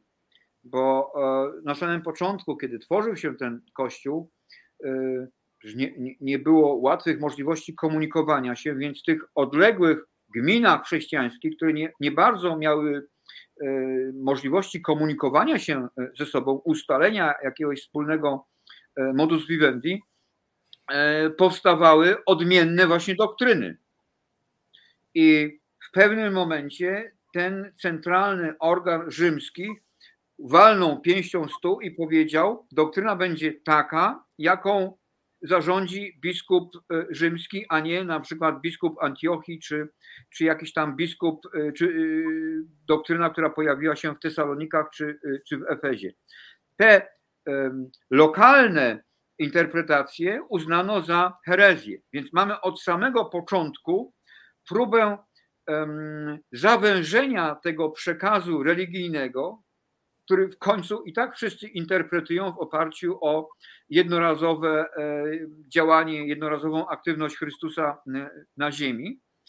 Interpretują dowolnie, a jednak centralnie pojawiła się instytucja, która dba o to, by okrawać tę, e, ten kanon do jakiegoś takiego rdzenia, który sama ta instytucja centralna wyznacza. Reszta, która znajduje się poza tym, e, tym kanonem, no jest traktowana jako odszczepieńcy, heretycy, niepoprawnie myślący. I ta procedura w tym takim scentralizowanym, hierarchicznym kościele katolickim trwa do dnia dzisiejszego. Więc e, jest to jakby wpisane w, na, w, takie DNA Kościoła katolickiego, że należy rąbać się kierą po tych e, gałęziach, po tych bocznych gałęziach, które wyrastają i zostawić sam tylko pień, nad którym ma się kontrolę. Więc jakby te dwa aspekty mm, mieszczą się w, jednym, w jednej przestrzeni. Ten aspekt, aspekt dyscypliny i aspekt doktryny. No wiesz, ja to przeżyłem. która do dzisiejszego dnia jest powołana do um, dbania o, o, o, o, o jednoznaczność kanonu, czyli dawniej święto, święto oficjum, dziś kongregacja nauki wiary, jest odpowiedzialna zarówno za doktrynę, jak i jej przestrzeganie, czyli dyscyplinę w szeregach kleru i wyznawców. No wiesz, ja to przeżyłem w bardzo szczególny sposób anegdotyczny. A mianowicie, kiedy w początku lat 70. po raz pierwszy wziąłem udział w akcji pokuty w Niemczech, no to środowisko ewangelickie. No. Ja, dziecko z katolickiej rodziny, po lekcjach religii i tak dalej, mając już lat tam 23 czy coś takiego, czy więcej, po raz pierwszy miałem Pismo Święte w ręku w całości, bo ci ewangelicy je czytali. I były wieczorem takie modlitwy. Ktoś z wiernych, nie ten pastor, wybierał jakiś fragment i wspólnie się to komentowało. A mm, no, ja znałem, mm, e, e, nazwijmy to Biblię, jedynie z kolorowania takich obrazków na lekcjach religii, a, ale nigdy nie miałem go, go w ręku, tego egzemplarza. Zresztą do pewnego czasu ty będziesz pewno wiedział lepiej do kiedy, właśnie samodzielne czytanie Pisma Świętego było nawet zabronione, prawda? Więc tak. Ale ja ci ujmę teraz to całe zagadnienie tego, tego, co przeżywamy w inny sposób. A mianowicie no, można czytać takie krytyki całkowicie niszczące całą tradycję kościelno-chrześcijańską. No tutaj nawet w naszych komentarzach jest, że już inkwizycja i tak dalej. Y, krótko mówiąc, y, jest taka krytyka w czambu całego chrześcijaństwa, całego kościoła. Ja muszę powiedzieć, mam z tym trudność, ponieważ no, w takim układzie musielibyśmy właściwie ocenić całe średniowiecze i ogromną część kultury chrześcijańskiej jako okropną, zbrodniczą, yy, głupawo-doktrynalną i tak dalej, i tak dalej. Jak, jak, jest, jak ty uważasz, że te sprawy należy ujmować? To znaczy, jest ta dzisiejsza krytyka, ale na ile my żeby poznać naszą własną kulturę, niezależnie czy jesteśmy, że tak powiem, y, katolikami, niekatolikami, wierzącymi czy niewierzącymi, wszystko inne jak to nazwać, jesteśmy, znaczy powinniśmy czytać, te podstaw, czytać ten podstawowy kanon religijny tych pism y, i w jakiś sposób wszyscy powinniśmy być w jakimś stopniu teologami, nawet jak to odrzucamy, ponieważ nie możemy zrozumieć naszej kultury europejskiej bez tego. I jeżeli chcemy stworzyć jakąś duchowość, nawet całkowicie świecką, sekularyzowaną, to musimy czerpać też z tego zasobu kulturowego chrześcijaństwa i w końcu też z zasobów Kościoła. Tak, ale ten mm, zasób Kościoła jest dużo bardziej szczupły niż zasób chrześcijański, bo przecież wiadomym jest, że e, nie wszystkie pisma e, z tego wczesnego okresu chrześcijaństwa zostały uznane, godne, by znaleźć się w tej Biblii chrześcijańskiej. I cieszą się statusem pism apokryficznych, czyli tych, które były pisane tak jak Ewangelie, tak jak listy ewangelistów, jak dzieje apostolskie, e, przez podobnych autorów, no ale ponieważ zawierały myśli, przekazy, jak na przykład Ewangelia według Marii Magdaleny czy Ewangelia Judasza, e, nie znalazły uznania właśnie w tej instytucji dyscyplinującej, dyscyplinarnej, e, tworzącego się kościoła, no to znalazły się poza nawiasem. Więc jak najbardziej masz e, rację, że my tworząc tą e, współczesną duchowość, czy ten współczesny spirytualizm, jak najbardziej możemy odwoływać się do tradycji chrześcijańskiej, tradycji e, katolickiej. I jak najbardziej możemy samodzielnie czytać też Pismo Święte. Ja um, również jak i ty czytałem te, to Pismo Święte właśnie na takich grupach biblijnych w katolickich e, Niemczech, gdzie e, w przeciwieństwie do Polski, e, no, tych grup biblijnych, tak to się nazywają, Bibelgrupę, jest pełno, pomimo że Niemcy w naszych oczach uchodzą jako taki zdechrystianizowany kraj pełen metafizycznych wygnańców, jakich nazywał kardynał Meissner kolega Jana Pawła II, bardzo konserwatywny kardynał Koloński. Ale ja tutaj na, jakby na kanwie tej, tych Twoich wypowiedzi, to nasuwa mi się, nasuwa mi się e, świetna książka i jeżeli z tej naszej rozmowy, mm, czy też nasza rozmowa ma owocować jakimś takim szerszym pokłosiem, echem, to sugerowałbym tym wszystkim, którzy nas słuchają, świetną publikację, którą czyta się bardzo dobrze. To jest dialog, rozmowa między e, zmarłymi już Umberto Eco a e, mediolańskim kardynałem Carlo Maria e, Martinim. Wymiana listów między jednym a drugim z początku e, właściwie z przełomu lat 90. i początkiem lat 2000, kiedy zaczęli pisać do siebie listy pod takim jakby wspólnym tytułem, taka jest też tytulatura tej publikacji w języku niemieckim, w co wierzy ten, kto w nic nie wierzy. W domyśle w nic nie wierzy, nie wierzy chrześcijańskiego Boga.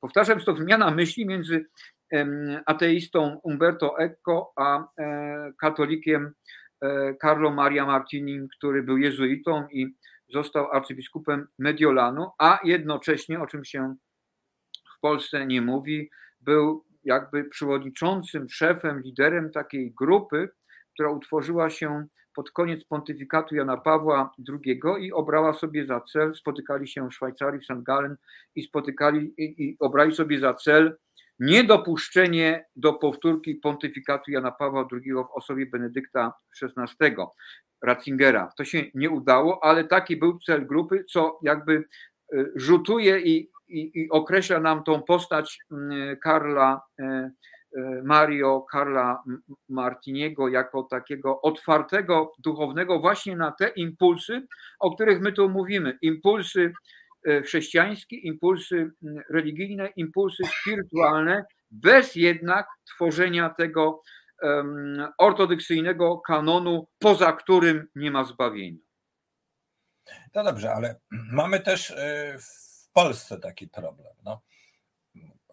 Fundamentalistyczny, szalenie tradycjonalistyczny e, kościół, odgrywający. Tak, bo on jest, on jest zafiksowany nie na obronę, e, czy nie na służbie tej prawdy objawionej, czy tego przekazu ewangelicznego, jaki padł z Chrystusa, tylko na obronę instytucji, tej instytucji. My tutaj w naszej rozmowie rozróżniamy instytucję od tej prawdy objawionej, jakakolwiek by ona nie była. I te wszystkie, e, nawet e, semantycznie, legioniści Chrystusa, rycerze Maryi, to jest nomenklatura, semantyka wojenna, e, krucjatowa, gdzieś tam e, korespondująca z XI-XIII e, wiekiem, a nie z okres, a nie z rdzeniem tej, tego przekazu ewangelicznego miłości Boga i bliźniego, jaki zaproponował Chrystus. Arko, to, to ja ci teraz zadam pytanie o swoje, że powiem, widzenie, no, aż się boję zadać to pytanie, a mianowicie o przyszłość życia duchowego w Polsce.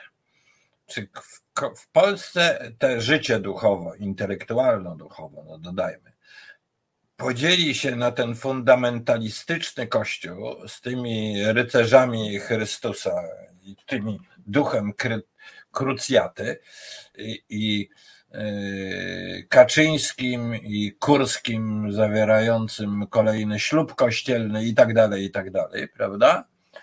E, I antyklerykałów, bardzo zdecydowanych, e, no, którzy jak gdyby od samego początku widzą w kościele zło i tak dalej. Czy też jest jakaś droga pośrednia, w której mm, ta polska duchowość, ale nie mówię polska w sensie jakimkolwiek narodowym, tylko dyskusja o tych poważnych e, problemach e, człowieka, e, czy taka dyskusja może się w Polsce powstać, być prowadzona i bez tego podziału, czy poza tym podziałem? Czy w tej chwili jesteśmy w tak okropnej sytuacji, że właściwie te głębsze sprawy przykrywane są przez ten jakieś ogromne napięcie, o którym tutaj cały czas e, mówimy, związanym z kryzysem, z kryzysem z kościoła, waleniem się. Wiemy, że tak powiem, z najrozmaitszych danych, jak bardzo wielu ludzi od kościoła odchodzi, co się dzieje z młodzieżą. No ale do czego to zdąża jako pewna duchowość? W polskim życiu intelektualnym, chociaż ja bym powiedział tak, nie wiem, czy polskie życie w tym sensie od, ten problem, który stawiamy, odbiega od problemów w innych krajach, tylko no, ta sekularyzacja i tak dalej, i laicyzacja zaszła gdzie indziej znacznie, znacznie znacznie dalej. I gdzie na przykład w takiej Irlandii, czy ty się orientujesz, gdzie odradza się jakieś życie duchowe, niekoniecznie w tym sensie religijnym. Znaczy, w sensie religijnym odradza się na szczeblu w Irlandii, na szczeblu parafii, które no, schodzą do tych wspólnot praewangelicznych, bo tylko taką szansę ma ten kościół instytucjonalny. Ale te, te wszystkie wielkie procesy e, sekularyzacyjne i w kościele irlandzkim, i na przykład w Hiszpanii, która przecież jeszcze 20-30 e, lat temu była na zupełnie innym poziomie e, religijności tej, tej katolickiej. Dzisiaj zostaliśmy poinformowani, że także w Hiszpanii zostało zaaprobowane prawo eutanazyjne, co mm, w moim przekonaniu jest dowodem dojrzałości społeczeństwa, które odrywa się od tego instytucjonalno-kościelnego matecznika, ale niekoniecznie od e, duchowości i, i mm, e, tej przestrzeni spirytualnej. Gdzie my, natomiast gdzie my e, znajdziemy się w Polsce? Mamy trudno, bardzo trudno, by dobić do tych krajów, no właśnie takich jak Hiszpania czy Irlandia, jakkolwiek te procesy sekularyzacyjne i te drugie procesy, które no wewnętrznie podcinają gałąź samemu kościołowi instytucjonalnemu, e, przebiegają a, analogicznie. To mamy trudność właśnie e, jakby w e, implantowaniu tego modelu, o którym mówił kardynał Martini w rozmowie z Umberto Eco czyli tej spirytualności ludzkiej, ogólnej, do której jesteśmy być może e, powołani, którą możemy e, wyartykułować, ponieważ ciągle napotykamy na tych obrońców, strażników instytucji kościelnej, którzy nam próbują wtłoczyć, że jeżeli nie jesteśmy z nimi, no to jesteśmy szatanami,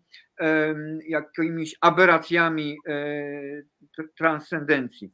W tym sensie ten dialog w Polsce jest bardzo trudny, podobnie jak polityczny, i ta próba w tej chwili upolitycznienia osoby Jana Pawła e, II jest tego spektakularnym e, przykładem. Niestety. Poza chciałbym już zbliżamy się powoli do końca. E, e, chciałem Ci bardziej taką, ponieważ ten ogólna e, nazwa tej audycji jest Siła Książki. I teraz chciałbym Ci zadać takie pytanie. Czy są takie książki, teksty, które są zdecydowanie chrześcijańskie, ale teraz poza, poza Ewangelią, które Ty sobie wysoko cenisz jako teksty, z których no, Ty czerpiesz jakąś inspirację, duchową. Ja, e, przepraszam, może nie powinienem zadawać takie pytanie, no ale w tym potocznym znaczeniu, takie jak ja, jesteś chyba człowiekiem niewierzącym, prawda? E, więc, ale czy są, e, czy są takie teksty, z których czerpiesz, może teksty klasyczne, których czerpiesz jakąś ważną inspirację? No to myślę, że nie jestem tutaj oryginalny i e, jeżeli podam Dostojewskiego, powieści Dostojewskiego, pewnie będę gdzieś tam mieścił się i nawiązywał do, do, do ciebie. Ale ja już tutaj zdradziłem ten, e, ten, ten niedużą, nie taką objętościowo wielką jak powieści Dostojewskiego publikację będącą wymianą myśli między Umberto Eco a, a, a kardynałem Martinim. W co wierzy ten, w kto nic nie wierzy? Na pewno jest wydanie włoskie, na pewno jest wydanie mm, niemieckie i jest też wydanie angielskie. Nie ma wydania e, polskiego, ale e, no, wszystkich tych, e, którzy znają angielski, niemiecki czy, czy włoski, odsyłałbym do tej publikacji, bo jest ona takim plaidoyer na rzecz e, wymiany myśli, podania sobie ręki, ponieważ stanowisko Ecco i Martiniego nie pokrywają się w stosunku jeden do jednego. A mimo to rozmawiają właśnie na ten temat, który w takiej Polsce powoduje czy też pogłębia rów mariański między, między jednym a drugim obozem, czy jednym a drugim stanowiskiem. Tak, tak, książka Martiniego i, i Umberto Eco zrobiła na mnie kolosalne wrażenie. Ją czytałem po raz pierwszy, jak tylko została wydana w 99 roku i, i często do niej, do niej sięgam. No, tej książki niestety nie znam, a, a skorzystam z Twojej inspiracji. Aczkolwiek, wiesz co, za jakiś czas mm, chyba Cię zaproszę, żebyśmy porozmawiali o Dostojewskim. Bo Przyjmuję to z wielką przyjemnością. E, powiem Ci te, dlaczego od razu, że jestem innego zdania. Mnie Dostojewski przeraża. To znaczy, mnie Dostojewski przeraża, że ten, jest tam ten message religijny, ale on moim zdaniem gdzieś łączy się z nienawiścią, z, z, z, no, z, z tym szowinizmem rosyjskim i tak dalej, i tak dalej. Także jest to taki typ chrześcijaństwa, który mnie nie, nie, nie za bardzo odpowiada. I dodajmy, ty żeś powiedział o tym, że zaczęto nauczać religii w wielu krajach europejskich, e, żeby cementować społeczeństwa. No ale ja bym powiedział tak, że nacjonalizm łączył się początkowo z, e, no, z z liberalizmem. Później, że tak powiem, się od tego liberalizmu oddzielił i zaczął pasożytować na religię, ale w pewnym sensie też konkurować z religią, dlatego że każdy nacjonalizm jest, zamyka jak gdyby daną społeczność na sobie, no jednak chrześcijaństwo, jakby nie było, chce być uniwersalne. Natomiast, no właśnie, zostawmy tego Dostojewskiego, bo moim zdaniem on zamyka e, to chrześcijaństwo w tym szowinizmie rosyjskim. Ale mm, e, mm, spróbuj jeszcze, że tak powiem, pociągnąć ten temat inspiracji. O Dostojewskim obiecuję Ci dyskusję, natomiast czy są jakieś teksty takie no, mm, ściśle religijne, to, który, z których ty czerpiesz? Czy też właściwie dzisiaj czytając literaturę, którą byśmy nazwali religijną, y, nas to w jakiś sposób już nie potrafimy może tego czytać. Nas to y, odrzuca. Nawet może ci, którzy deklarują, że są religijni, już bardzo mało takiej literatury y, czytają. Mnie się przypomina książka, która w swoim czasie była szalenie popularna. E, nie mówię o historycznie, ale powiem, w, nie wiem, dwa pokolenia wstecz. E, Tomasza A. Kempis Naśladowanie Chrystusa, prawda? Czy, czy jest więcej takich lektur, który, do których można by się odwołać, budując e, współczesną taką sekularną duchowość, ale jak gdyby wydobyć to z tradycji chrześcijańskiej? Dla mnie tak, to, e, znaczy odpowiem szczerze, nie, nie szukam e, ukojenia takiego onirycznego w literaturze pięknej, uspokoiła moje niespokojne e, sumienie, jak to w przypadku świętego Augustyna. Jako człowiek, jako człowiek nauki dużo e, większe mm, to uspokojenie czułem, kiedy czytałem e, teksty Hansa Kinga czy Drewermana czy Ute Heinemann, czyli e, właściwie ludzi, którzy ocierali się o herezję katolicką, jakkolwiek niechrześcijańską, którzy uważali się za chrześcijan, a mimo to byli nieprawomyślni dla tego kanonu, mm, kanonu e, stricte katolickiego. I ja uczestniczyłem też w zjazdach katolików niemieckich, kiedy mieszkałem e, w Niemczech. I e, z wielką e, satysfakcją też przysłuchiwałem się wypowiedziom live i, i Trevermana, i, i Hansa Kinga, e, kiedy był jeszcze w formie I w moim przypadku też ten wymiar, o którym ty mówisz, niekoniecznie pochodzący z ręki filozofów, spełniały na przykład e, pisma kardynała Waltera Kaspra, e, byłego biskupa Stuttgartu, który później trafił do Watykanu. A, a, a jeżeli już mogę pozwolić sobie na taką intymność, jak intymność y, z Tobą i, i zamknąć klamrą e, tę naszą rozmowę, no to e, z wielką atencją i e, wspominam właśnie ten tydzień spędzony u kardynała Rymana w jego, w jego mieszkaniu, w jego pałacu biskupim, kiedy mnie zaprosił do Moguncji, ponieważ tam właśnie rozmawialiśmy także na te tematy częściowo na te tematy, o których e, rozmawiamy dzisiaj, e, rozmawiam dzisiaj e, z Tobą, gdzie próbowaliśmy wyjść poza te opłat, opłotki doktryny katolickiej i spojrzeć na tą antropologię człowieka znacznie, znacznie szerzej.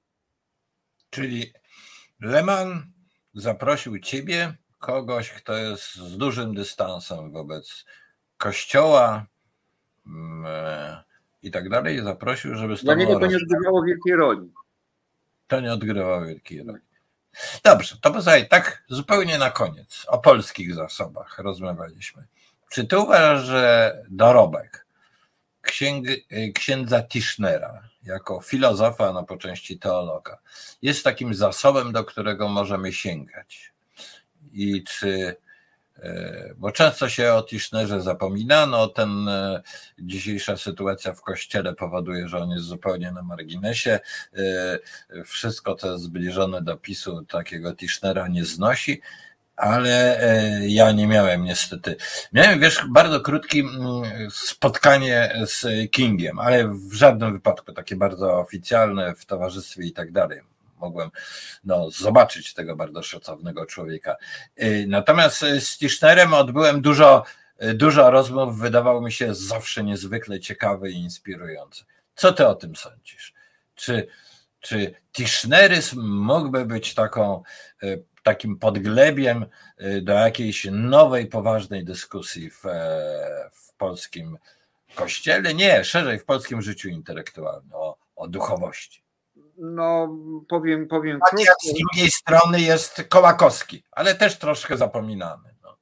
no, akurat polskiemu kościołowi przydałby się e, nie jeden Józef e, Tischner. Tischner wtedy, kiedy e, był najbardziej płodny, najbardziej aktywny w latach 80., 90., nie był nawet recypowany przez Karola Wojtyłę. Mówię, mówię mm, specjalnie Karola Wojtyłę, a nie Jana Pawła II, ponieważ Karol Wojtyła był o krok, o krok e, dalej odsunięty od klerykalizmu, trzymającego go w szponach jako Jana Pawła e, II. Ale nawet Karol Wojtyła, czyli ten bardziej liberal, to bardziej liberalne wcielenie Jana Pawła II, miało problemy z zaakceptowaniem filozofii e, Tischnera.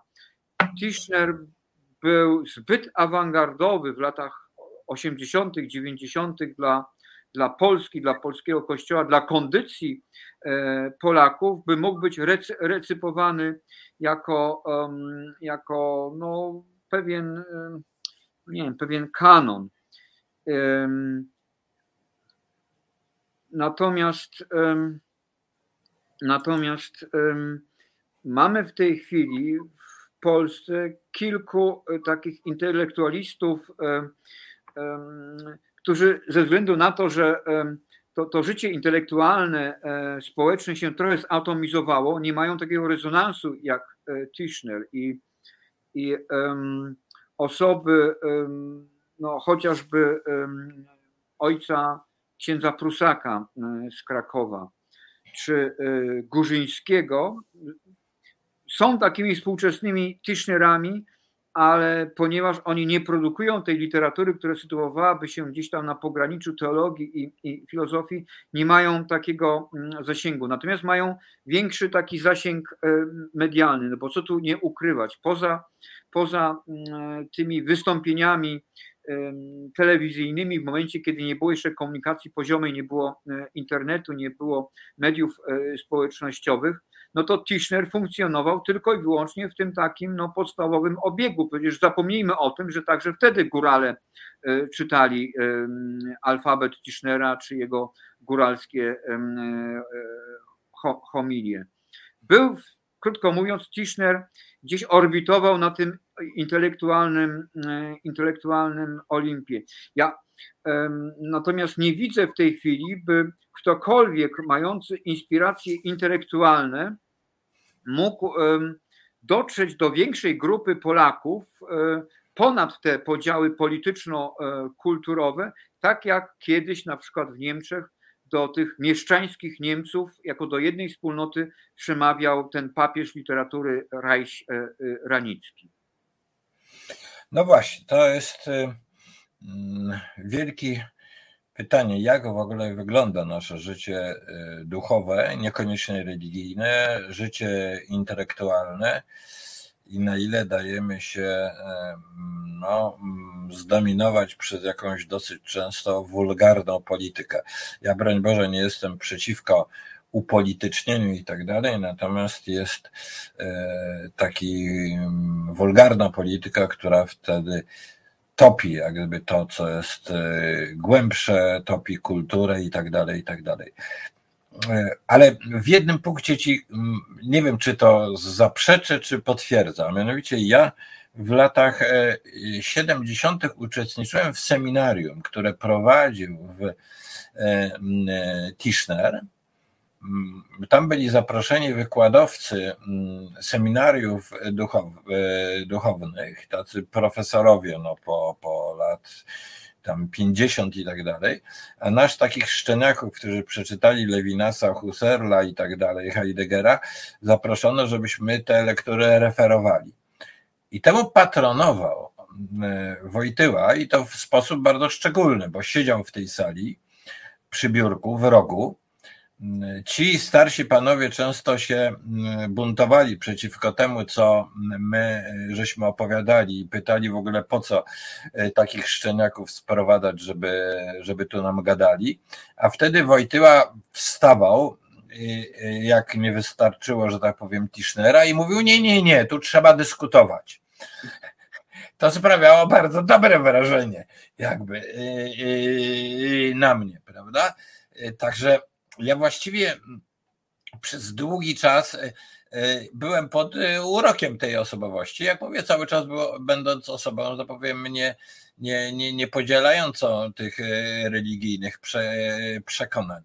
No więc właśnie, no, mnie się też zdaje, tak jak tobie, że ten podział jest trudny obecnie do przekonania, ale jestem potrzebny, że mm, jakaś dyskusja w kulturze na temat duchowości, niekoniecznie nacechowanej religijnej jest konieczna. I że to jest coś, co również w kulturze polskiej, ale nie, nie, wiem właśnie, czy w kulturze polskiej, w języku polskim się po, powinno pojawić, bo to są sprawy uniwersalne. To jest kwestia jedynie podziałów językowych, prawda? Wspomniałeś tutaj o książce Ulberto Eco, niestety nie przetłumaczono i na polski. No więc mm, na koniec banalny banalny trochę apel, uczymy się języków, żeby być bardziej uduchowionym. E, Arkadiuszu, bardzo Ci dziękuję za tą rozmowę. Ja już się zamierzam. Odnowię moje lektury pisarza, którego nie znoszę, Dostojewskiego, żeby z Tobą o Dostojewskim podyskutować. Tylko nie wiem, czy to nie jest temat trudny, bo jak się zacznie dyskutować o Dostojewskim, zaraz się będzie dyskutować o Rosji. No i wtedy znowuż jest jakiś, tak jak e, dyskutujemy o chrześcijaństwie i zaraz musimy dyskutować o Kościele Polskim, który niekoniecznie jest taki chrześcijański, jaki byśmy sobie życzyli. Ale wyzwanie mi się bardzo podoba i je przyjmuję. Dobrze. To do zobaczenia. Dziękuję wszystkim Państwu. Jeszcze na koniec przypominam, subskrybujcie, lajkujcie, komentujcie. To jest bardzo ważne. To jest dla takich audycji jak ta i dla całego resetu obywatelskiego i podobnych programów i projektów szalenie ważne. Dziękuję bardzo.